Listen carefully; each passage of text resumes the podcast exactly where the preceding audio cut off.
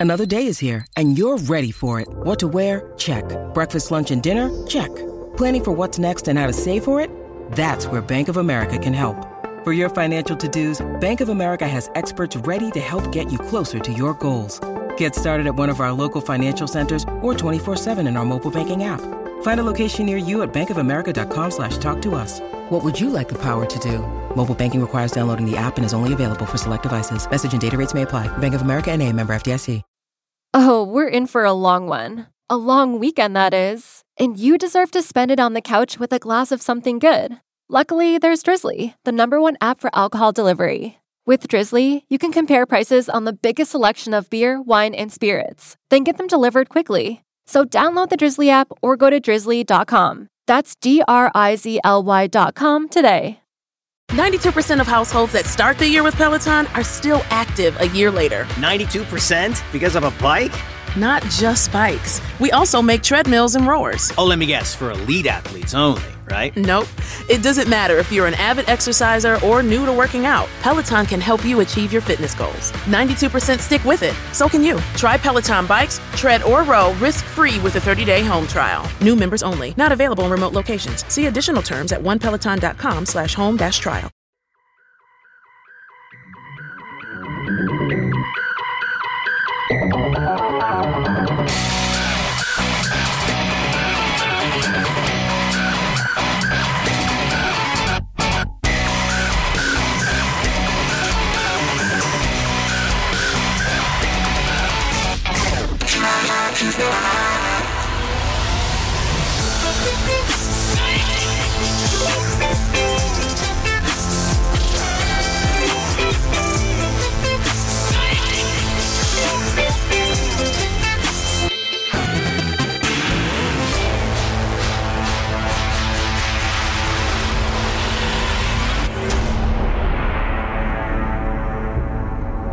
You're listening to the Career Musician Podcast with creator and host, Nomad.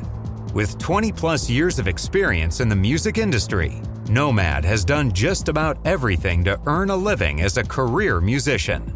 From being music director to celebrity artists, playing iconic arenas and stadiums, composing for film and TV, and even playing your average local club gigs, he's done it all.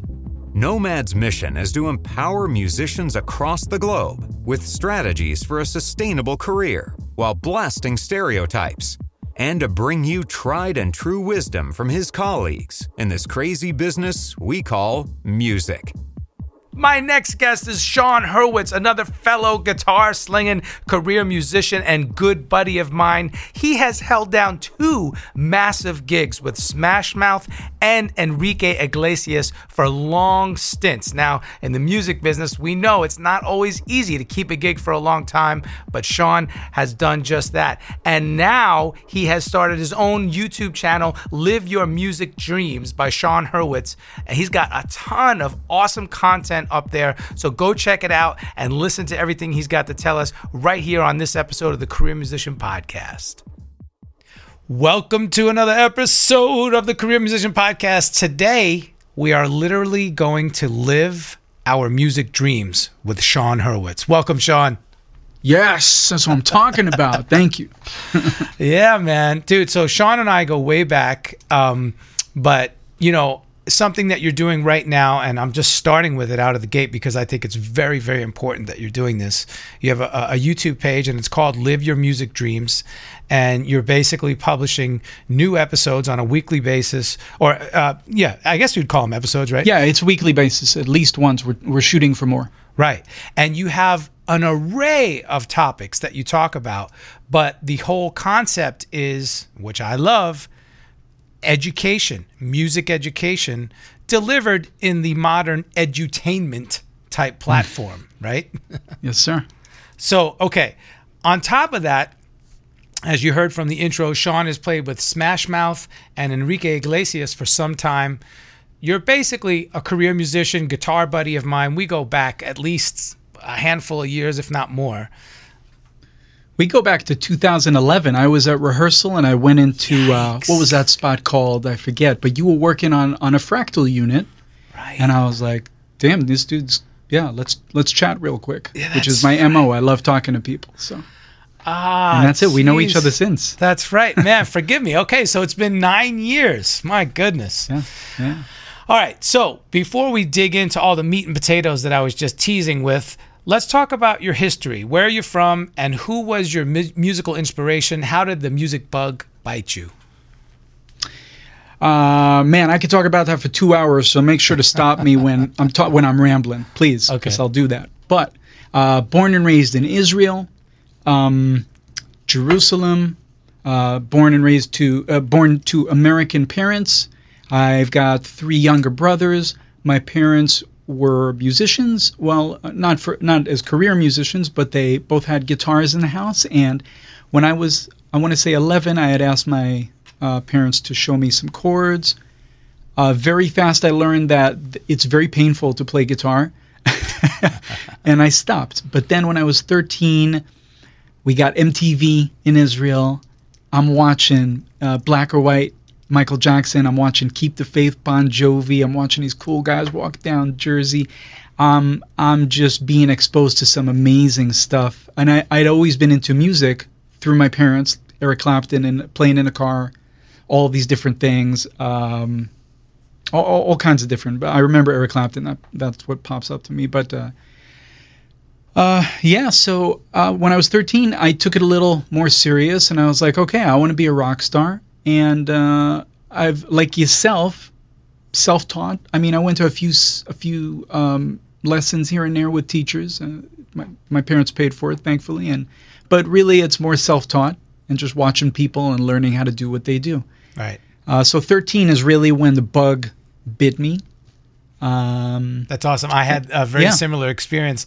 Only the bug that bit me was Eddie Van Halen. So- dude. but you know what's crazy about that? I had the same thing, but but it wasn't Van Halen that people know here. It was right now, which was not Eddie. It wasn't. Um, what's oh, not David Lee Roth. name? Sammy. Yes, it wasn't David Lee Yeah. Roth. I when I first heard Van Halen, it was uh, the blonde dude. Yeah, Sammy Hagar. Yeah, yeah. Sammy Hagar. Thank you. So for me, that was Van Halen. I was blown away. And then I came here and everyone's talking about Panama and I'm just like, huh? What? wow. So when So- what age did you come over to the United States? I came to the United States in 2003 when I was 23. And did you come directly to Los Angeles? I did, yeah. Um, Wow. The, the, in in my mind, it was I either go to New York where I have a lot of family, uh, or I go to L.A. And both of those places are meccas for musician. But I did feel like New York was more. First of all, the climate there. I I wasn't really feeling it. I like the sun, and and the, the climate here in in uh, L.A. is very reminiscent of what I had back in Jerusalem. Um, but the other thing was, I feel like I still to this day feel like New York is more of a professional musicians, jazz guys. Hmm. The, the, the- you know, that's the Oznoi, like Yeah. New York, East Coast. You know what I mean? Whereas me, I'm a rocker. Right. So I just felt like LA was the right place for me, and apparently it was. being being a, a career musician myself with all these years of experience like you i think that's a very accurate assessment uh, Right. because oftentimes people will say well don't make those kinds of you know uh, uh, you know what do you call it? Uh, stereotypes so to speak Yeah. or, or complace you know compartmentalize but that is an accurate assessment it seems like all the the deep jazz heads or the classical heads are really congregated in new york right Yeah, they are. Yeah, I, I mean, they, they're really, and it's amazing Oh, the musicians that are crazy. Yeah, yeah, yeah, yeah. insane. I would not have stood a chance there. With all due respect to myself, I had no way. I would not have stood a chance. Uh, it's funny because I, I went through the same thing. I was like New York because I'm from New York. And I was like, do I go back to New York or do I go to LA? But I came out here for film and TV music. So, and I know you do that as well. So we'll get into that later. yeah. All right. So from from Israel to Los Angeles, that's a big jump. How long did it take you to get acclimated and quote unquote get into the scene here? Well, I felt very at home from day one. Uh, I did change my name, not legally. My name is Shachar Hurwitz, and no one can say that if you haven't been raised with a ch in your vocabulary. You can't say that. So you come out with shachar, shakar, shat, a million things. So Sean was the way to go. I, from day one, I was Sean. And um, I gave myself, I, I acclimated very fast, uh, but I got a job in Guitar Center. That was the main thing for me. So my first job, I looked for a month hardcore. I mean, you you're the kind of guy that knows this when I because this is kind of the, the way you work your mo. I got to LA with a I mean, I was like this, you know, Tunnel like- vision focused. yeah, exactly. Yeah, yeah, For yeah. day one, I landed 11 right. o'clock in the morning. I, I knew one family, friends. I used to date their daughter back in Israel. Yeah. They, uh, I took the, the flyaway. I got to their house and I took a shower, ate something, and it was like one o'clock. And I said, okay, I need, I need a car, I need a cell phone, I need a place to live, and I need a job. Where can I start? And they said, well, pick up a recycler uh, magazine down down that wasn't like the internet back then, right? yeah. They were just like you go down to the it's, it's five minutes away. You just go down to the uh, no, they didn't say five minutes away. They said it's right down the road. Um, you just go to the gas station. I walked for 35 minutes, and then and that's one of the times I realized that right down the road in LA is not right down the road in Jerusalem. right. So I went, picked up a recycler, started looking for all that stuff, and, and that's it. Like day one. So after a, a month of looking for work, uh, Sam Ash didn't like me, and Guitar Center did, which was which was a huge part of my. Um, it's a huge part of my development. I mean, it's why I am who I am today. So I got acclimated really fast, but I learned a lot of it. I got to give a lot of credit to Jason Crane, uh, who was the manager at the time at, at 116 in Sherman Oaks, Guitar Center Sherman Oaks. And I really learned a lot from being there and them pushing you, go, be outgoing, talk to people. Don't just say, hey, you need strings, what kind? Say, you need strings, what are you playing? What kind of guitar? Oh, what do you like about it? What don't you like about it? What would you change? Like, start talking to people. For me, it was completely foreign, but I got used to it. Now was the hardest thing to acclimate to. As far as being a musician, I gave myself seven years until I was 30, or for whatever reason, if that wasn't enough, I gave myself 10 years. It felt like a round number. If it, w- it wasn't working out by then, I was going to be a firefighter or something completely different. Uh, but in three and a half years, I was done. So I was full time musician in three and a half years. So that worked out. Okay, so there's a lot of stuff we have to unpack there because because somebody coming from another country, uh, you know, with aspirations like yours, similar to yours, or from another state even coming out here, um, needs to know this. When you said that Sam Ash didn't like you, does that mean that the interview didn't go well, or they just didn't call you back, or That's a great question. You know, and I remember this. I don't think about this often, but I remember it vividly right now. They didn't like, and I get it now. I get it back then too. I just didn't know. They didn't like that I came to the interview, the second interview, with jeans, with blue jeans. Oh. Now, I didn't know that it was not professional to wear blue jeans to a work environment. in a music store? But Yeah, you think, it's right? music, But come for on, whatever right? reason, Rock and roll, I- I- baby, you know. I got through. I, I got through the first interview, and then I came back to talk to the sales manager. And and I, how do I know this? Because I they told me thank you so much for coming. We're gonna pass. I walked out, and then I said, "Now fuck this." I walked back in, and I was like, "I don't get it. What what what just happened here? Because I'm the right guy for this job." good for you. and I'm that's reason I came back for another interview and I'm perfect for this. What's what's going on? And they're like, the the sales manager just didn't like the fact that you didn't look professional. I wasn't wearing a, a, you know a button down shirt and I had blue jeans on, and I was like, I said I'm not from here. If you give me a chance, that won't happen again. Right. But they didn't give me a chance, and it was all for the best. No, uh, but, and the reason why I picked that to, to talk about is because it is important. What happens is, as soon as your confidence is challenged, your self confidence, it's some, it can it can prove to be difficult to get over that.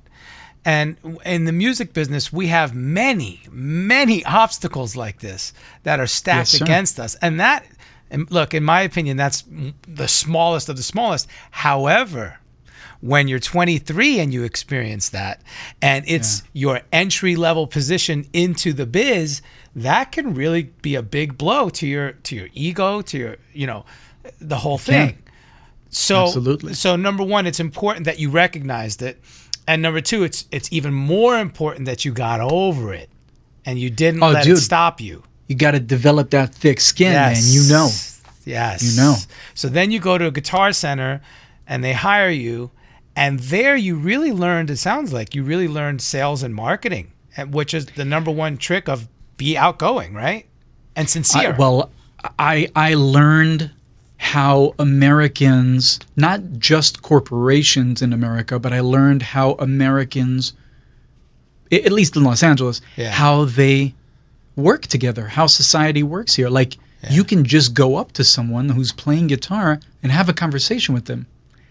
I, like no offense to Israel, but in Israel, it's very like in Israel, you're walking around like this you know, everyone's what what does this guy want from me? What hey, I got stuff to do. It's almost like New York. It's Really? like do me a favor, do me a I favor. I was just gonna say. buzz buzz off. I got I got stuff to do, you know? Um and and I in New York that. and no offense to New Yorkers because I love New York, Offend me, but baby, come on. but no, no. I, it, for me, it's. I was just having this conversation the other day. I like when things, um, like you know, New Yorkers as well as Israelis, they're not going to waste your time. Not interested. Thank you. Right. Uh, and that's it. Uh, but for me, it's like I don't mind if you sugarcoat it a little. Just be a little nice about it. I remember. I'll give you an example. I was in. Uh, I, I like to talk to a lot of people. I like to meet people all over the place. I was doing a gig in New York with a cover band. Uh, I was subbing for the guitarist, and um, they knew that you know who I worked with, who I was, right? So they were super excited. Like, oh, this guy's playing in front of eighty thousand people. Now he's playing with us in front of two hundred people. I was like, yeah, sure. You know, I'm friends and everything's great. So they were excited. Twenty minutes or thirty minutes before, they want to introduce me to the buyer. It's a couple, him and her, and the, uh, the the singer, this female singer, goes to the chick and she says, "Do you know who this guy is? you know who he plays with?" And she's like, "Nah." And she's like, Enrique Iglesias. And she's like, oh. And I said, you like him? She's like, no. and I said, oh, okay. Now, I, but the way she said no was with such disgust that. eh, Now, for a New Yorker, she did exactly what you That's do. You don't even normal. waste. No. Yeah. Do, do you do you like Enrique? Fuck no. Let's move on. But but to me, it was like okay, the conversation just ended. She could have said sugarcoated a little. She could have said, "Eh, he's not really my type, but uh, you know I respect what he does." And then we could have had a conversation. I would have said, "You know what? Here's how I feel about it." But as soon as you just like, "Fuck no." Okay, cool. I guess I guess we're done with this conversation. This could have been fun, but we'll never know.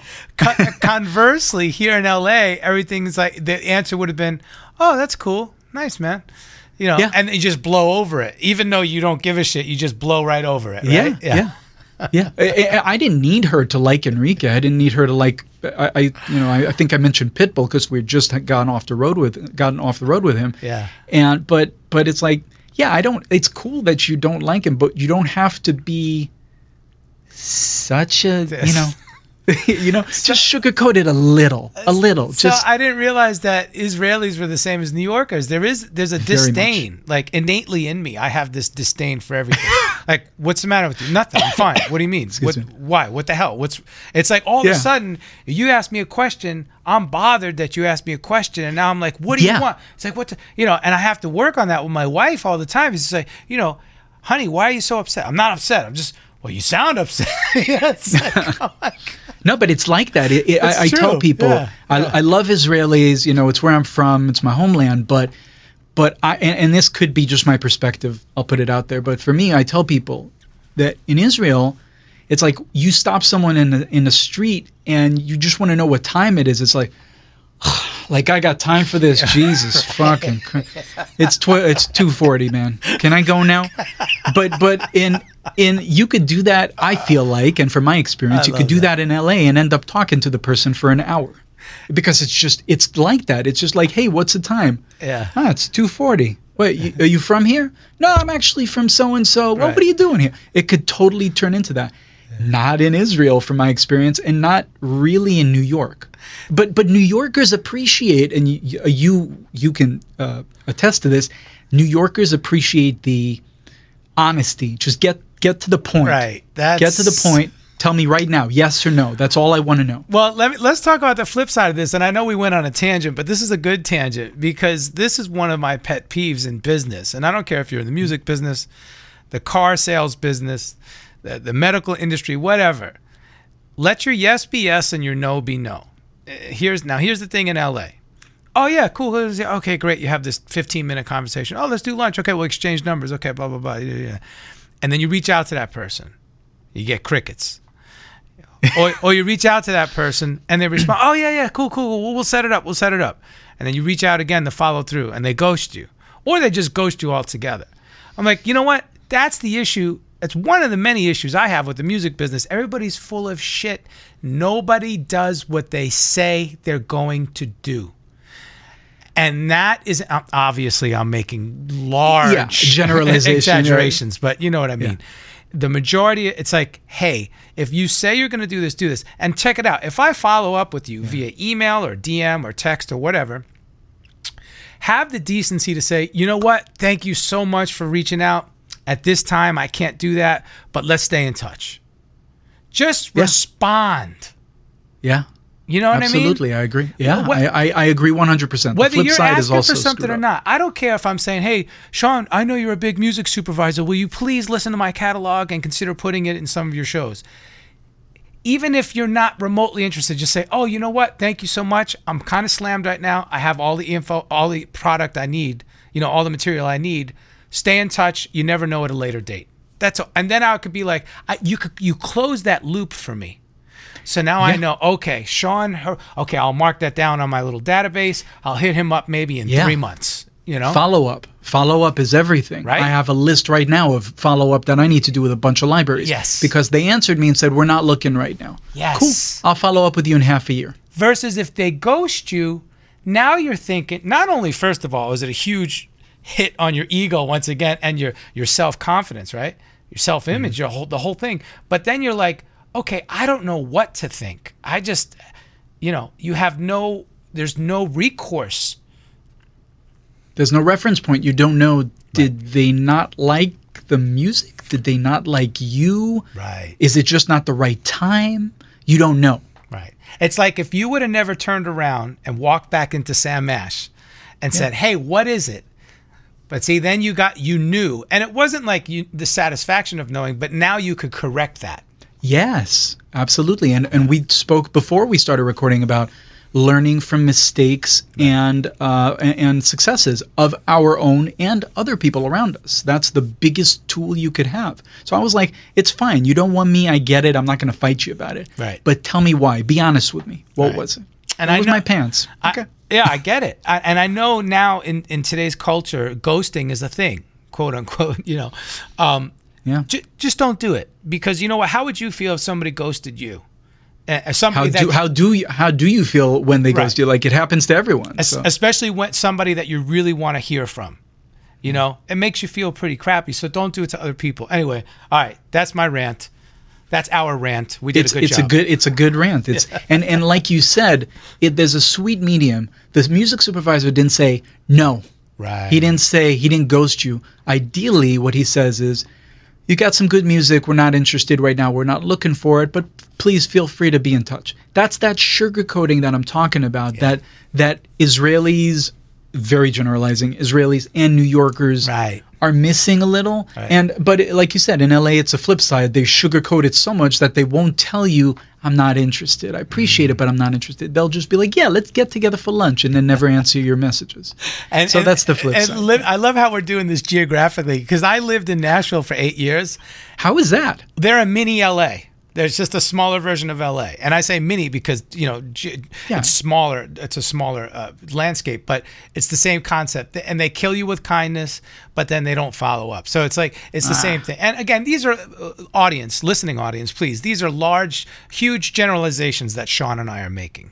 The, Yes, you know, very, very. yeah. You'll always find good people. You know, always, but, but there's out always, there. good people. That's right, because it always depends on the character of the person, right? And I got to tell you, for your listeners, that I have found, although I am very aware of the of what you're talking about, I have found that it does. I haven't encountered that that much, and the reason is because you find groups of people Yes. like I know it's little pockets. I notice I know so many musicians, but then I'll find one musician and he or she are in a completely different group of amazingly talented musicians here in LA that I've never heard of, but they're awesome. So you get into these groups. You can get into the group, no offense to anyone that uses substances, but you can get into groups that are completely um, that, that use substances all the time. Right. Then you can get into groups that don't at all. You can get into groups that are completely full of shit, or you can get into groups that'll just give it to you the way it is.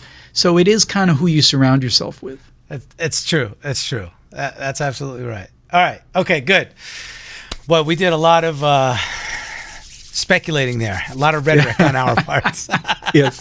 that was good. That's good. That's good. Good. All right. Listen. So moving on from that. Um, look, you've done a lot of big world tours. Talk about. Let's talk about that, and let's start with getting the gig because I've done some some big auditions out here in LA, and I know you have. And we have a term called cattle call, right? Which just means it's a big giant line of people standing around the building usually, and it's kind of a cattle call, waiting to till your till your number gets called to go in and do your thing. And typically, it's for the music director. Sometimes the artist is there. Uh, especially out here in LA, there's usually always one or two cameras. You know, there might be wardrobe people there, there might be managers. There's a lot of different types of people there, in addition Mm-hmm. to the band. Talk about the audition and, and, and how you landed them, or, or maybe one or two auditions, or you know, just your. Hmm. Um, You know, I actually mentioned this. Uh, you mentioned that I have a video, uh, a a video, a YouTube channel. If you just look up Sean Hurwitz, right.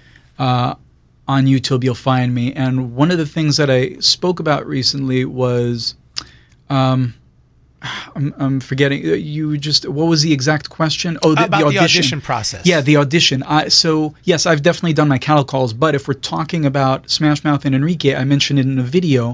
It actually hasn't come out yet.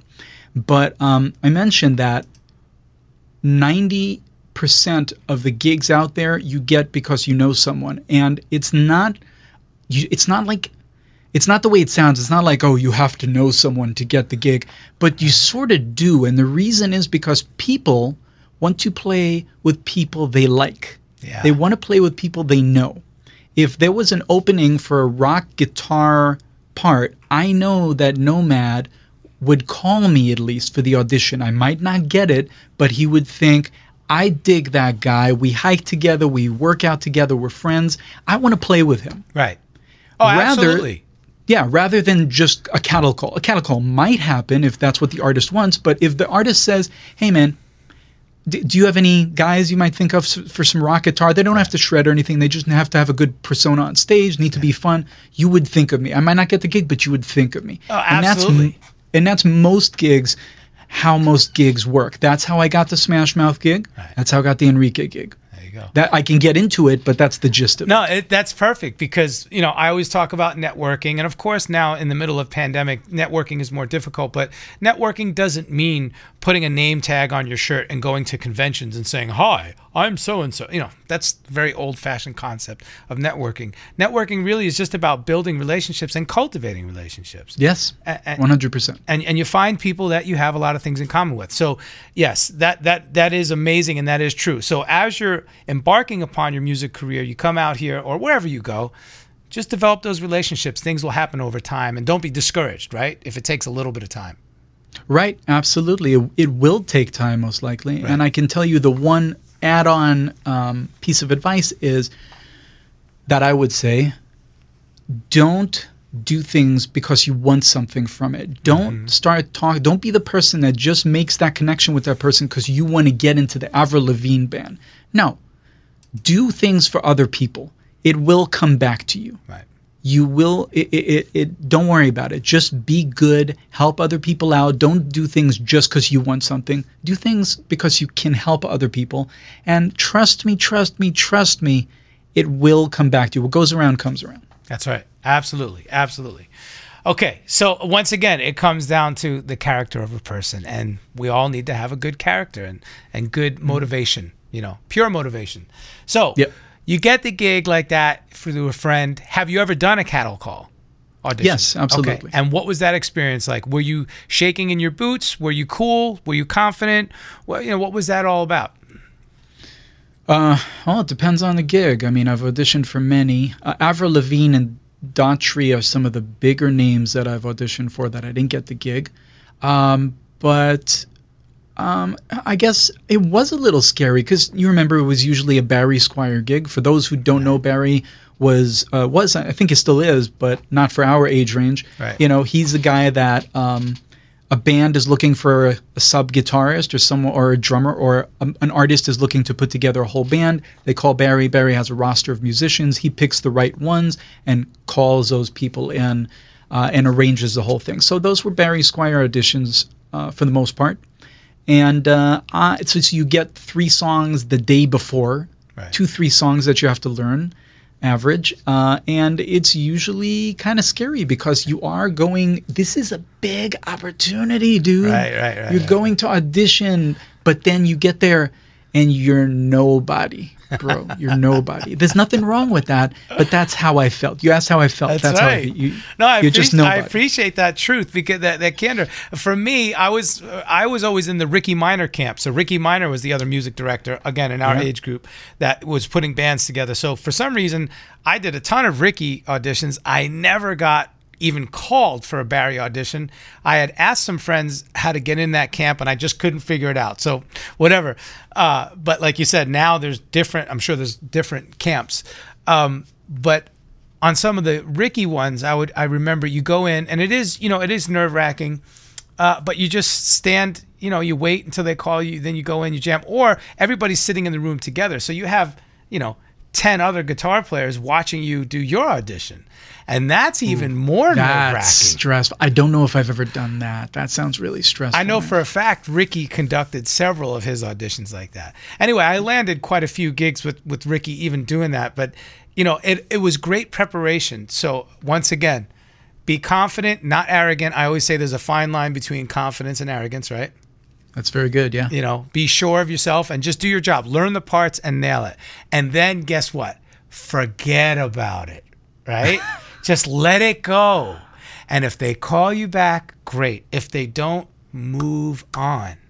Yes, I, and I'll I'll add to that that I do believe, may, maybe naively, but I do believe there's a gig for everyone. At least here in LA, there's just such a, a plethora of, of gigs and bands and stuff like that. Right. Pre pre COVID, right? We don't know what's going to go on and Right, what's right, going on now, but but in, in back in normal days, in normal life days, uh, there's just there's so many gigs out there, man. You, you can't let the one thing bum you. It's just like acting. Actors go to acting auditions non-stop. What three, four a week? Right. I mean, that's what they're shooting for, and they're probably not getting ninety percent of them. Right. But you got to do what you got to do. You That's know, right. you just get up and sh- brush it off and keep going. Yeah. Hey, my name is Sean Hurwitz, and I play for Enrique Iglesias and Smash Mouth, and I am a career musician. Be sure to like, follow, share, and comment on Instagram and Facebook. Binge previous seasons of the Career Musician Podcast and subscribe for all new episodes. Now I know again it's not applicable right now, but talk about your touring rig and uh, you know both from a, a personal packing peripherals and all that, and also your your gear, because for me it was always travel as light as I possibly could because it's just easier. but uh, Fair enough. t- talk about your routine and your you know your protocols for packing. I guess should we just start from right now, or should we talk about touring the world with Enrique uh, when uh, you know a few years ago? Or, I think when mean, you where- tour the world, it was kind of cool because you had your your guitar uh, tech, you had a big rig, right? Yeah. Well, well, no, actually, uh, in the Enrique camp, when I started, it was an HD 500 Line Six, and then at a certain point, we were going on a few tours, a few uh, North American tours, like big tours, like a hundred people on the tour. Wow. And um, and I I flipped them to fractals. I love fractal. I love uh, Axe FX. I love Kempers. I'm looking at mine right now. Um, I love them. The Kemper, though, sort of what you were going for, was two pieces, whereas the Fractal, I could get an AX8 and it was one piece. So I hit Fractal up and they hooked us up and we bought a bunch of stuff and put everything together. So uh, with Enrique, yes, uh, the production took everything with them. I traveled with my bag and one guitar. I always wanted to have my main guitar. And uh, same thing with Smash Mouth, except my tech is coming from somewhere else, and I want to have my stuff in the studio. If you can see that, Right. you know, it's my it's my old um, it's my old uh, rig, board rig, yeah. uh, yeah, old pedal board, and uh, so I like to have the stuff available when I have gigs in town. So um, I take the stuff with me. And so with Enrique, really, I had one guitar on my shoulder, um, that one, this bl- this teal one, blue one. Nice. And, oh, wh- And- who, makes that? That's the So this is a Shabat guitar. Shabat. I'll show you one second. yeah. That's right. That's right. So it's a Strat style. Uh, it's called the Lynx. Um, for those of you who wonder, I don't know, can you see this well? This is how I see. Yeah, that looks good. Uh, that looks th- these are these are glow in the dark because many times giant, yeah. they're giant and glow in the dark because many times I'll find myself in the darkness playing for 30 seconds solo by myself before everyone even comes in. So I can't be screwing that up in front of 80,000 people. Heck no. I never even thought of that. You know how many times I almost screwed up in front of 30,000 people because I, Yep. I didn't have glow in the dark fret dots? That's a great idea. Dude, my, uh, my my first tech with Enrique uh, did that, and I was like, "This is awesome." So now, my guitars with Smash Mouth, Shabat guitars as well, Ah. only the Telly style, the Lion. Um, they have the same thing. Yeah. If you can see that, That's really these giant. and they're great. yeah. Glow in Yeah, the they're dark. giant. You can't miss them, and in the dark, you just you see everything. Um, That's a but the rig, tip. yeah, it, it's it's really good. Um, the so Fractal AX8 was my main rig with Enrique, and um, with the Smash Mouth, I was working with this pedal board for a while, which is full of um, Analog. uh, actually, we we shot Right. a pedal board that you might put. So we shot uh, something together with a pedal board, and I believe it was this pedal board or something like it. I think Yeah. it was this one. Uh, but since then, since I came back a year ago, a year and a half ago now, I think. Yeah, I um. I moved over to Fractal. I got an AX head for Smash Mouth, and now I use that with Smash Mouth. It just seemed uh, simpler. I use Sennheiser uh, wireless with Smash Mouth. With Enrique, I use whatever they gave me, so that was uh, Shure wireless. And uh, I use um, with Enrique, I was using the Shabat uh, for um, uh, electric. I use Maton guitars for steel string. I'm looking at it. That's why I'm pointing there. Right. And uh, Merida guitars uh, uh, for the The nylon. for the nylon for the nylon stuff. I forgot about tuned. that. I looked you up that Mike from Merida. Yeah. Yes, sir. Uh, he doesn't own the company anymore, but we're still in touch. You should hit him up. Yeah, yeah. I know, I know. It's been a Uh, while. Mike Spramuli. Yeah. Yeah, Good exactly. people. Good people. And then with with Smash Mouth, I just have uh, two uh, Shabat Lions, which are the Telly style. Uh, one is an E, one is an E flat. It's basically it as far as gear goes. I love that. I love. yeah. Oh, sorry. Go ahead. No, no, you were asking about uh, packing and Right. but we could talk about that in a second. You were saying you love that. Well, with rock bands, a lot of times you have to have different tunings. Uh, you know, uh, again, I, I spent 12 years on the road with Babyface, so it's R&B music. I had, you know, five guitars all in the same tuning. Uh, Right. Five guitars was overkill. In fact, I, ne- I never needed that many, but we like to have spares. I'd have two or three electrics and two or three acoustics. Um, but I've talked to other people. Uh, I can't remember his name, but the guitar the guitar player I used to know from uh, oh geez, another big rock band who I can't think of. Anyway, he had like ten guitars, all in different tunings. I think that's so mean, cool. You have E flat, you have drop D, you have double drop D, you have G. You know, that's Yeah, neat, whatever right? whatever it calls for. Yeah. You know what? I'll give you a personal story, uh, which got me the not got me, but uh, do you know Randy Cooke? Yes, the drummer. Okay, Randy is a phenomenal drummer who currently plays with Smash Mouth, who also played with Smash Mouth in 2011.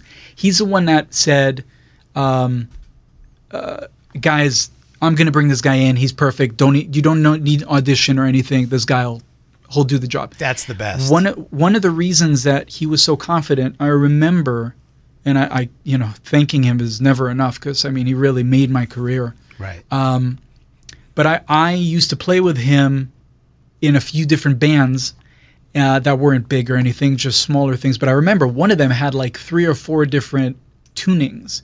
And I, rem- I, I remember I came to rehearsal and he's like, What's all this? I had like five guitars with me. I said, uh, yeah, each one of them is to that tuning. And he was like, he said to me, keep doing that and you're gonna go you're gonna go places. Like keep being professional. Not like uh, hang on a second just talk i have to tune my guitar. Like no. You, you're ready to go. There's a guitar for this there's a guitar for that there's a guitar for this. You know the songs come in professional hit it. And he i remember that. He told me he told me just keep doing what you're doing. you're gonna you're gonna go places. I love that. I learned that in Nashville, uh, cutting my teeth in the studio in the studio scene over there. I had to have a bunch of different guitars and all kinds of different stringed guitar like instruments, and I used to keep them in the in the big coffins that the cartage company would wheel mm. in. You know, so you open the lids on the coffins, you have all these instruments. When I came out here to LA, that's one of the reasons why. Same thing. I ended up nailing the gig with Babyface because I had my cartage company at the time, HSR, Hollywood Studio Rentals, Chris Johnson, big shout out, Mike Brown, my guitar tech for life. Love you guys. Um, I had them set up my rig in this in the rehearsal studio at Center Staging. And I had two giant coffins. I probably had 30 instruments. The, the guitar tech at the time walked in and he's like, What the hell is this? Oh, this is a funny story, actually. This pertains to you. He goes, I had them cart those coffins out because Smash Mouth was just in here, and I thought that was part of their rig. and I go, no, man. His name was Gary Williams. I love you, Gary. Rest in peace. He he left us too soon. Uh, and he goes, and, and, and he used to call himself Gary motherfucking Williams. I love you, Gary Williams. Best guitar tech in the world. Okay, he goes, he goes, man. I saw these fucking coffins. I didn't think they were here for Babyface. That's an R&B gig. What the fuck you need all this gear for? And then in the same sentence, he goes, but as soon as I saw it, I knew whoever the motherfucker was that got the gig was the right guy for the gig. there you go man I love That's cool. that. I, I had to do it in Gary's, you know, uh, oh man, I miss you, Memory. Gary. Yeah, anyway. All right. But yeah, that's right. So so again, for for listeners, be over prepared. It's okay. You can never be over prepared, right? you can't. Uh, I, I will say I'll I'll add to that one more thing. Be prepared. I learned this from uh, a friend of mine, uh, Y- Yariv Vaknin, V, uh, Israeli guy. He's one of the first musicians I met here. Super super talented. Everything. I mean, uh, and I remember he got a gig. He was auditioning. He got this gig. Doesn't matter. Details don't matter. But what he said to me was, his w- piece of advice was, always prepare for what they want to hear. That's don't right. so so when I went to the Smash Mouth gig, when I went to the Enrique gig, the, the auditions, if you will, or the first time, you know, I didn't audition for either of them. I went and I played in front of thirty thousand people, or whatever. It's beautiful. That was the that was the audition. Welcome. You Yeah. either make it or you don't. That's right. And uh, and he said, give them your job, and I'll, I, I repeat this constantly. Your job is to give them what they need. Don't do your interpretation of it. This is not the time to be an artist. You're a hired gun. They need you to play X. Come in and play X. Don't play your interpretation of X. Play X. Do, you don't agree? I, I so agree. I Oh, you so agree. I so agree. I, the reason why I'm nodding and shaking my head is it's like, wow, I couldn't agree more. Like you, we can expound on that. And here's the part I want to highlight: don't be an artist. If you're called in to be a sideman for a gig, you are not the artist. Don't go in there thinking you're the artist and and doing what's right for you. Do what's right for the gig, Yep. for the artist Yeah. that you're supporting.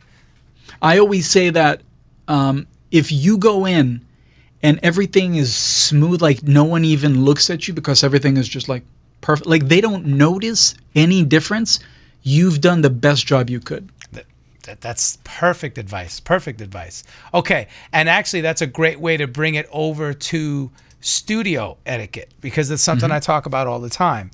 Um, and, you know, I was, I was just reading an article about Leland Sklar, the famous bass player out here in Los Angeles. It was in the AFM magazine. Um, and they were like, "So what? What attributes your success?" And he's like, "Hey, man, from day one, when I was twenty something years old, playing for James Taylor, and here it is 50 years later, I'm still playing for James Taylor.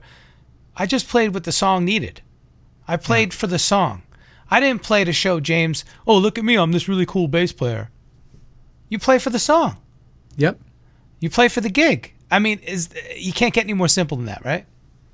Yeah, and uh, and I'll say something. Randy Randy Cooke, the drummer, used to tell me, Uh, I've never seen him do it, but he used to say that's how sort of how he used to start his clinics. He may still start it that way. He starts it with this crazy solo. Maybe it's two minutes, five minutes, whatever. It's just, he's he's an insane drummer. He can do anything. Yes, so he is. he starts it with this amazing solo, and then he says, uh, "I'm paraphrasing. He's basically what I just did is not going to get you a gig." Right. ever. Like this is if you can just play for five minutes straight on time with great feel, that'll get you the gig. You don't need all of this other stuff. It's so true. It's so true. Okay, perfect, perfect. And I would dare say, in this culture of mega superhuman chops, Yes, it's, sir. it's a hard concept to understand. Uh, look, I, you and me, we talked about this in the past. We look at YouTube or Instagram, we look at some of these musicians, the things they could do are insane. Yes, like, sir. I'm like, I look at some of these guitar players, I'm like, oh my God, if I could play like that, I think I would have to move to Mars because, like, my wife couldn't understand me. You know what I mean? Like, it's so I do. I do. out of this world. It's it's just another thing. It's incredible. I love it. But this It's art. it, it- it's an art, right? It's an art form in itself. But for what we do, it's inapplicable. 100% agree. Yeah. So I, I think this goes back to another TCM, you know, motto: decide early, make a decision. Are you going to be an artist? You're going to be a side person.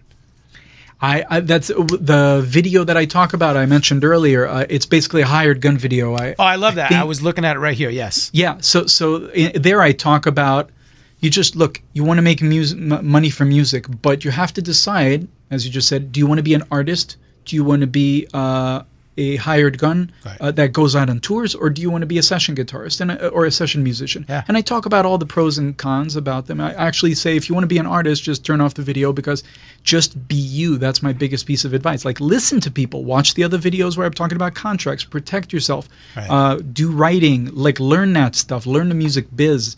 Uh, but other than that, dude, just do you. Don't worry about what we have to say. Mm-hmm. But if you want to be a hired gun or if you want to be a session musician, I have a lot to say, and Right. and I did. Right.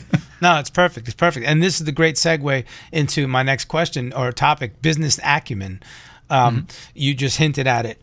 Look, whether you're going to be an artist, a session musician, or a touring musician, a composer, a producer, or somewhere in between all the above, a teacher, uh, you need to know the foundation of business. Um, Yes. Talk about that. Talk about how you learned. Uh, you know, how did you immerse yourself in that? Because, and when I say this, it, it involves negotiating, branding, learning how to budget, you know, scheduling, reading contracts, all these things.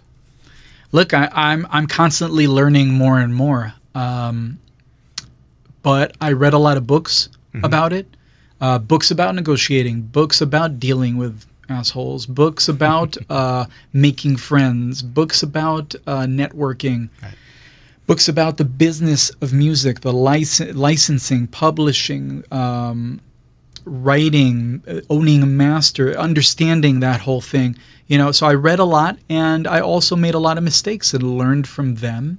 And as well as, as we said before, uh, learn from other people's mistakes and their success stories. Um, Right, right. That that's the basic of it. So I did a lot of reading and a lot of asking questions. And like you said, it's a never-ending uh, journey. Never-ending. I'm on the same path. I've been of the same the same mindset. Read a lot, listen to a lot of different podcasts and and Yeah. different videos on YouTube of people, you know, discussing business and, and whatnot. Um, another side of the business that I want to bring up is diversification. A lot of people think, well, if I'm not doing music 100% of the time, you know, then I'm not really a real musician. I'm not doing it for, you know, I'm not a career musician or a pro musician if I and that's not true.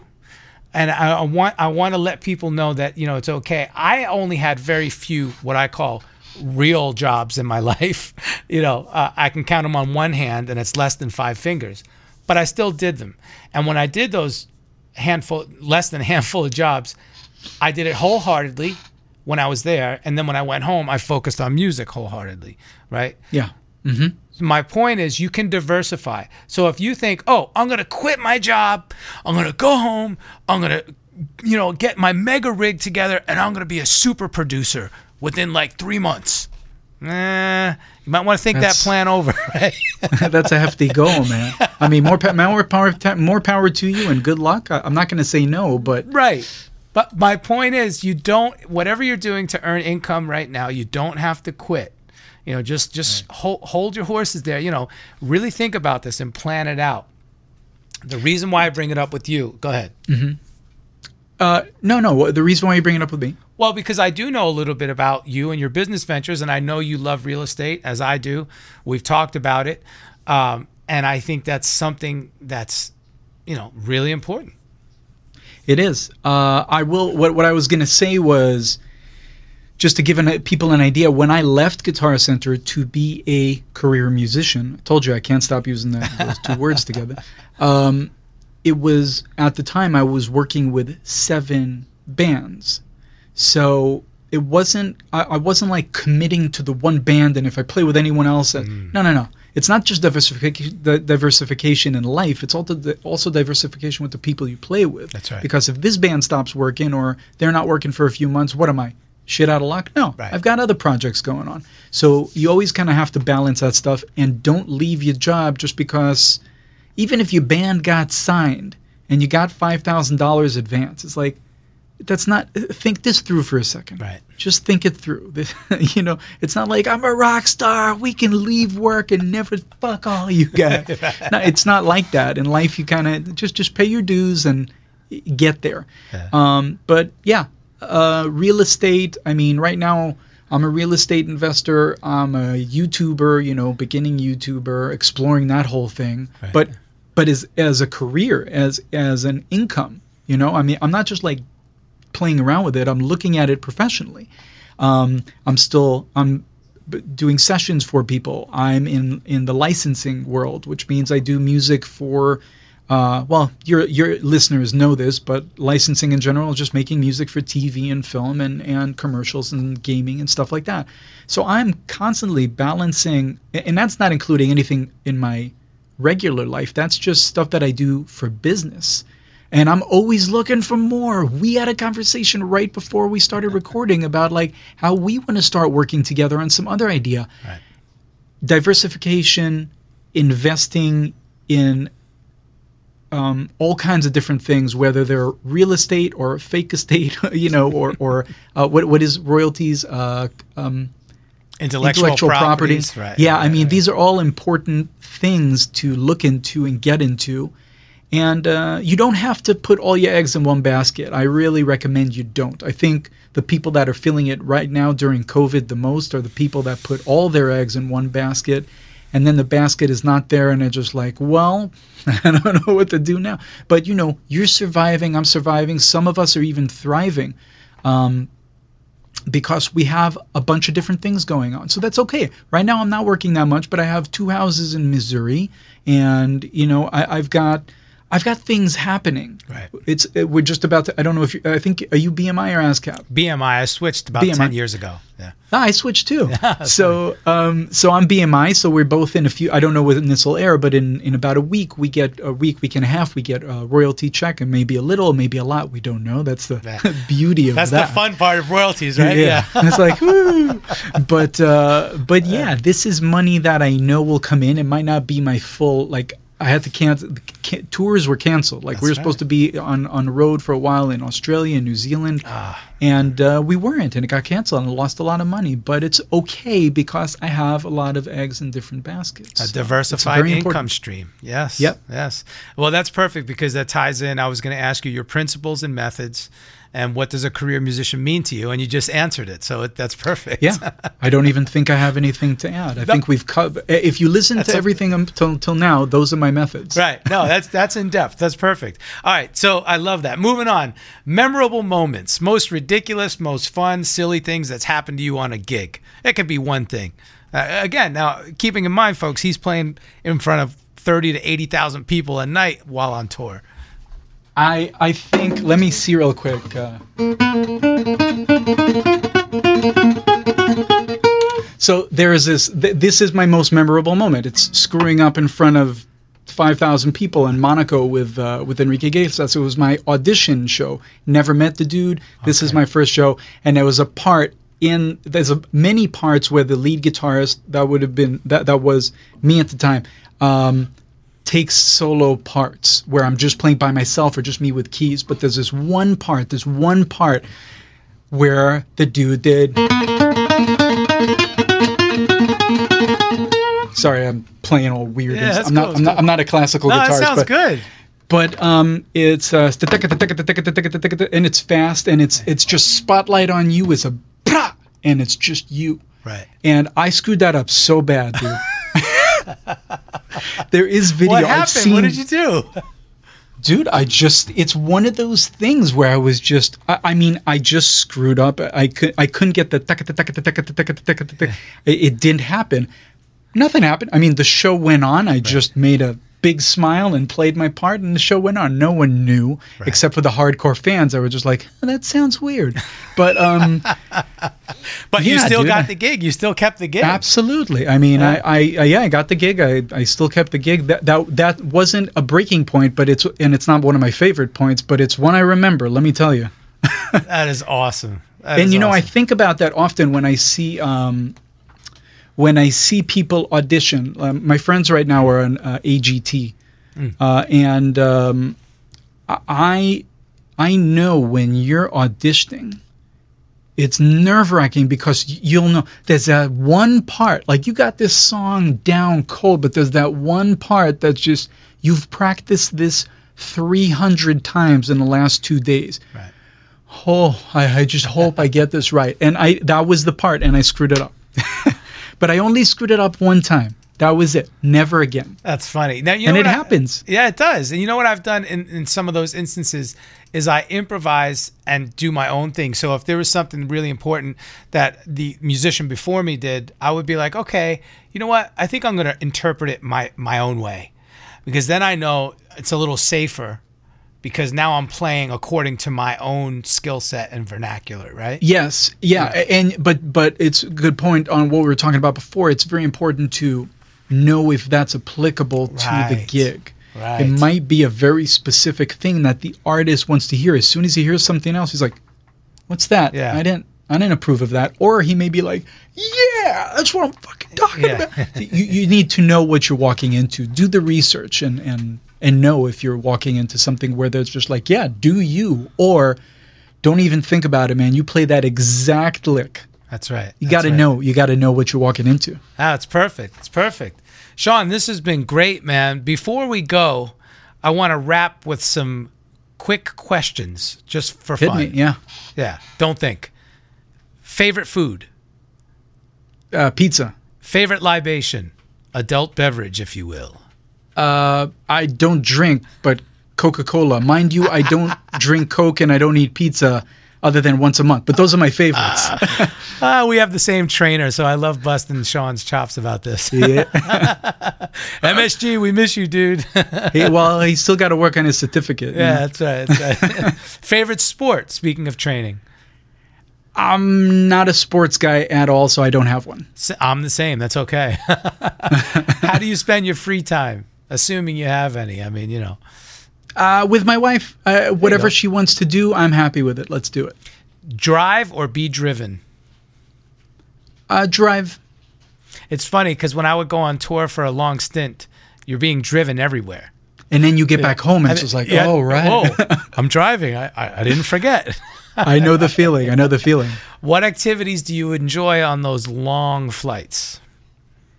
Uh, podcasts and uh, yeah, podcasts and something that I don't do often, sleep. there you go.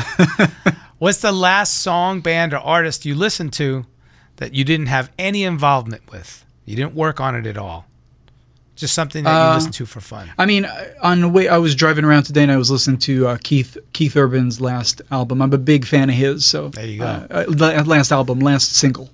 Man, that dude can write, sing, and play his ass off, right? And don't forget that he looks like Eh, a he model. looks like a freaking I mean, model, the bastard. Unbelievable. and, and I hear he's nice. It's like He's a nice on. guy too, right? Oh, Can't you just be an asshole or something? And there, then he's married to a celebrity megastar, you know, beautiful of course, actress. probably like, uh, beautiful kids and everything. Ay, yeah, yeah. Some guys. All right. Favorite TV show or movie that you've been streaming? Um, I don't usually, but I was just watching because I don't have time for it. But I was watching this show on Netflix called Biohackers. Um, I just I usually turn on TV to zone out, so that was one of those. But uh, I usually watch whatever she's watching, and she's watching uh, True Blood, all of the seasons right now. So Oh, there you go. I like that. I like that. Uh, what are you reading? Anything? Yes. Uh, it's funny you should mention that. Uh, I forget what it's called. The Craving Cure. Ah, is that it's have to do with about it's about yes, it's about carbs and uh, avoiding carbs and sugar, and that is something that's very hard for me. I work at it all the time. I'm sure you do as well. Um, I used to work at it religiously. when quarantine hit, I lost a lot of my my uh, willpower. I'm I'm coming back to working on it because I've been working out this whole time. But yeah, know- oh, I know. I've seen. Uh, well, well, the new thank you, but the nutrition, man. It's uh, you and I talk about this all the time. It's it's such a hurdle. It seems like It's everything, and it's also the hardest thing. But that's one of the things that this. So my wife bought it. My wife Trish bought this book for me, and uh, um, it's basically the whole concept of it is, it's not your fault. In nine, the 1970s, the, the the the scientists started. Uh, uh, just basically a food pandemic. They've put so much addictive stuff in our food that's their job. Their job is to get you addicted. And the, the stuff that we're putting in our body, our body doesn't even recognize. So it, it, our body keeps telling us that it's hungry because it doesn't recognize that we're feeding it because it's such chemicals and not real food. So the point is, it tells it explains that to you so you can feel better about yourself and don't feel like a failure and then it tells you how to get out of it and it gives you it's a very thick book and i'm looking forward to reading all of it okay. So when we're done, we're gonna hit the pizza shop with some Coca Colas, some kettle chips, and uh, just because I haven't read the book completely. oh my god, we we had uh, I came back from a camping trip on Monday uh, the other day, and uh, I was like, Trish let me go out with a with, for for the weekend with a friend and um, to the mountains, and I was like, okay, I'm gonna. I, I said, whatever you want to eat, let's do it. So we had um, what is it called? Uh, uh, cheesecake Factory and got a big slice of cheesecake and uh, yeah, you got to let it go sometimes. this right? was after the camping trip. You mean? Yes. I would yes. say because if you're camping, you can't go to Cheesecake Factory. No, no, no. This was after I got awesome. back. After I basically ate like uh, uh, some beef jerky and then one meal a day for a couple of three days or so. So Wow, that's pretty cool. That's pretty cool. All right, uh, shopping online or brick and mortar? I'm a big fan of supporting brick and mortar. However, that's very difficult right now. Right. So online has become a necessity. All right, you've worked with a lot of big names. Any dream collaborations? Foo Fighters, man. Ooh, Foo Fighters. yeah, I just uh, I've I, everyone knows this about me. I'm dying to play with them. That's awesome. It's funny because Chris Shiflett, uh, the guitarist whose position I would love to have, is uh, is related to me through marriage. I actually spoke to him a few times when I got to L.A. I found out through some really distant family that like, oh, we know a musician, another musician in the family. I was like, oh, he plays with Foo, Foo, the Foo, Foo Fighters. I was like, you, you don't say. anyway, so Oh, I that's spoke to him a few times, but never met him in person. One day. Uh, yeah, you'll connect. You'll connect. Um, okay, and finally, I think I know the answer because you kind of divulged it earlier. But what would you do if you weren't a career musician? Yeah, um, I'd be a stripper. No, no, I, I, I, I always, you know, I Magic Sean? actually of Magic Ma- Sean, Instead yeah, of Magic right? Mike. We're, we're always talking about this. Do you have the, the, the, what it takes to work out 12 hours a day? Um, no, I would be a firefighter. I would do my best to be a firefighter. I and it, I don't even know why, bro. It's like Sean was just the name that I chose. It just felt right, and I sort of always knew that when I planned I was going to go to America one day. I just felt like Sean would be a good name. I don't know why. And uh, same thing with firefighting. I just feel like I don't. I don't. For whatever reason, I feel like I belong there. Maybe I should have been a firefighter instead of a musician. Well, I thought it was extremely peculiar, peculiar that you said, "Yeah, you know, forget this whole music thing. I'm going to go be a firefighter." And you said that within the first five minutes of the Yeah. interview, and I was like, "Hmm, I wonder if he's just like, you know, just riffing, or if he actually meant it." So that's really No, I meant it. I meant it, and I don't. And I, again, I have no idea why. It just feels right. That's all I can say. That's very cool, man. Hey, some things you just innately know. Sean, this Yeah. has been a blast and a long time coming. Yeah, thanks for having me, man. Want to learn more about a particular topic? Tag at the career musician and use hashtag career musician to let us know what you'd like to hear. Be sure to subscribe to the Career Musician podcast and like the Career Musician on all social platforms to stay up to date on news and topics that affect your music career. I'm just a nomad, nowhere man. Writing the songs in this one man band. A know yeah.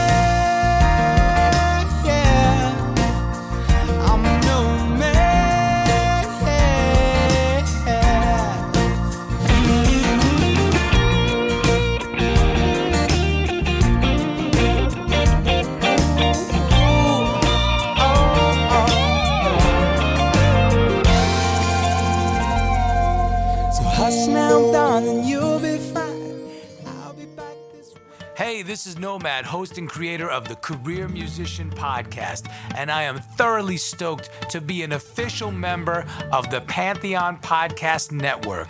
Pantheon Podcast Network is the first of its kind as an all music based podcast collective. Please be sure to check us out at pantheonpodcast.com for more info. 92% of households that start the year with Peloton are still active a year later. 92% because of a bike? Not just bikes. We also make treadmills and rowers. Oh, let me guess, for elite athletes only, right? Nope. It doesn't matter if you're an avid exerciser or new to working out. Peloton can help you achieve your fitness goals. 92% stick with it. So can you. Try Peloton bikes, tread or row risk-free with a 30-day home trial. New members only. Not available in remote locations. See additional terms at onepeloton.com slash home dash trial. With one of the best savings rates in America, banking with Capital One is the easiest decision in the history of decisions. Even easier than choosing Slash to be in your band. Next up for lead guitar. You're in. Cool. yep, even easier than that. And with no fees or minimums on checking and savings accounts, is it even a decision? That's banking reimagined. What's in your wallet? Terms apply. See CapitalOne.com slash bank for details. Capital One and a member FDIC. It's NFL draft season, and that means it's time to start thinking about fantasy football. FantasyPoints.com features industry leading experts and prognosticators using proprietary hand charted data to help you score more fantasy points. FantasyPoints.com is the place to go for whatever kind of fantasy football you play. Whether you play fantasy football, daily fantasy sports, or do a little bit of everything, Fantasy Points has the meticulously researched content to guide you to victory. And why wait for the fall? Fantasy Points also covers the new spring football league, the UFL. Join the guru, John Hansen, Scott Barrett, Joe Dolan, and other massive names in the fantasy football universe with an exclusive offer. Use code Pantheon for 15% off any fantasy points package, including the all in package, with access to every article, tool, and data nugget that Fantasy Points has to offer. That's fantasypoints.com and code Pantheon for 15% off at Fantasy Points. Fantasypoints.com, code Pantheon. Score more fantasy points.